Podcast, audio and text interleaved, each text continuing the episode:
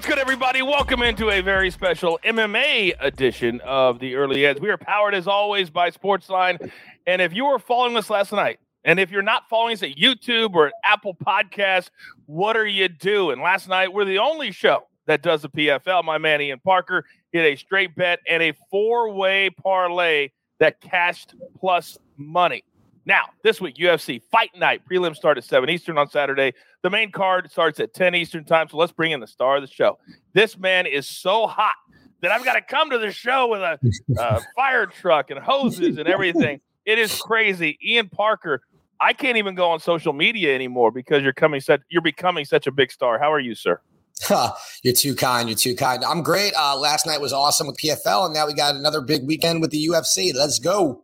As the Maestro always says, on to the next. Here we go. First fight on our card. Felipe Colares plus 120 underdog taking on Luke Sanders. He's the favorite at minus 140. What do you like here? This is on the prelims in the featherweight division. Yeah, I like grabbing fights early in the card, gets us a good, nice little start. I like Luke Sanders here. He'll be the better striker, better wrestler, better cardio. He just needs to watch out for that guillotine choke of Colares. If he can stay away from that, Luke should be able to get a nice victory and carry on. All right, very good. Our next fight, Luana Pinheiro, minus 170 as the favorite. Randa Markos is the underdog at plus 145. This is the final fight on the prelim card in the women's strawweight division. What do you like?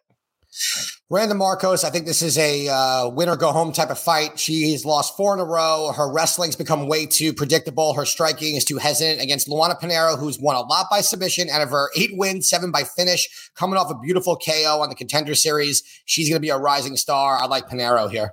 All right, very good. Our third fight, and, and I know right now you're thinking, you're giving me this many straight fights? Yes. Whenever there's odds that we can play, we would love to play them. All right, the uh, favorite in this next fight, Ian Cutelaba, minus 140. Hopefully I got that right. Dustin Jacoby is the underdog at plus 120. This is on the main card, light heavyweights. And sometimes you got to go with the dog, Ian. Yeah, so Ion Cutelaba, the Hulk. Listen, there's no secret how he fights. He comes out the gate very quick, very hard. If he doesn't get the knockout, he gets finished. Dustin Jacoby will just have the better gas tank as long as he doesn't get into a brawl. Can use the distance striking. He'll be the bit more technical striker. I like the uh, Jacoby here at plus 120. Oh, I love when I see that plus number next to a fight. So do a lot of our followers as well. Okay, let's go to the code main event fight. This is Giga Chikadze, minus 170, taking on that old grizzled, tough veteran, Cub Swanson. He's a plus 145 underdog. These are featherweights. What do you like? Now, look, there's no question that Swanson is getting a uh, second win in his second wind in his career. Right? He's reached. He's he's dug deep. He keeps getting better. One two in a row when he's supposed to lose. However, he is fighting a guy with a similar style, but who is just better, faster. I think that Chikadze is just that new type of fighter that's really dangerous. He's good on the ground, but his striking is elite beyond. I like Chikadze here. I think he puts an end to Cub Swanson's win streak, and Chikadze then fights a ranked fighter, and we see him as a dark horse in the division we always say we like to educate and also entertain. When you see that minus 170, if it's a football game or a basketball game or a base or even a baseball game, that is considered high odds. In MMA, that is not considered high odds. We like to put our benchmark at minus 200 or below. Those are pretty good odds uh, that we don't mind laying in MMA. Before we get to your main event pick, people just wait for Parker's parlay. They chanted from the mountaintops. Give me a three way a three fighter parlay that you like Saturday night?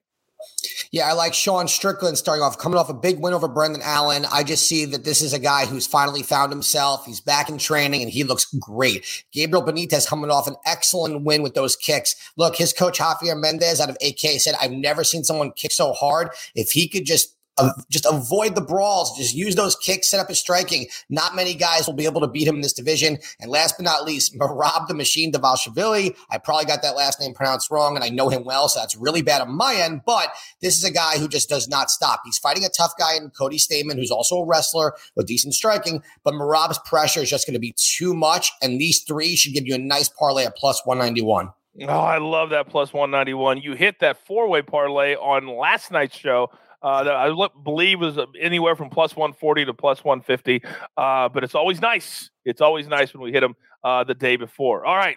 We always pick every single time we do this episode the main event. It doesn't always have to be a side, but Here are what the numbers look like. Dominic Reyes plus 110 as the very, very slight underdog, taking on Yuri Prochazka at minus 130. Uh, the over one and a half is coming in at minus 175. Is there a play anywhere there that you like?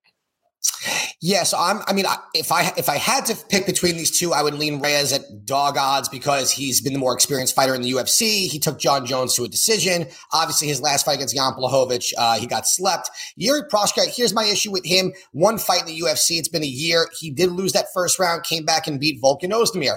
Both these guys, Yuri is one of those guys that will just hunt for the knockout, but he's not going to rush it. So he will be patient. He'll just swing without doing many combos. That's good for us here. Dominic Reyes is going to have to use his athleticism. He's going to have to use the ground game because if he gets into a slugging war, he's going to get knocked out. He doesn't want that to happen two times in a row. We've seen Reyes go to decisions before. We've seen him use his jab. He has to bounce around and cannot just come straight forward in this fight.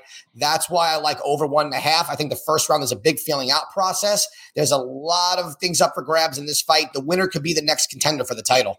Now be careful because depending on what book you use uh, at home, it may not have over one and a half. It may only have over two and a half. Be very careful in which button you push on the over for this fight. Make sure it's over one and a half because we've Good had point. that happen before. Okay, we're up against it. Grab your paper, grab your pencil. Here is the recap for Ian Parker, who has been re ridiculous. Let's hope that continues. Luke Sanders minus 140, Pinheiro minus 170, Jacoby plus money at plus 120, Kazi minus 170.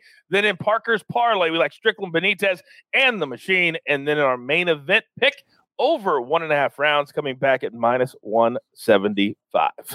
Favorite part of the show, you've got your marching orders. Let's take every single ticket straight to the MMA pay window for the Duck Army.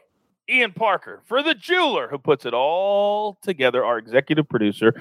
I am the coach. I'm settling in Saturday night, baby. Oh, one, two, three to the four. Let's go. The only place for your MMA early edge. Good luck.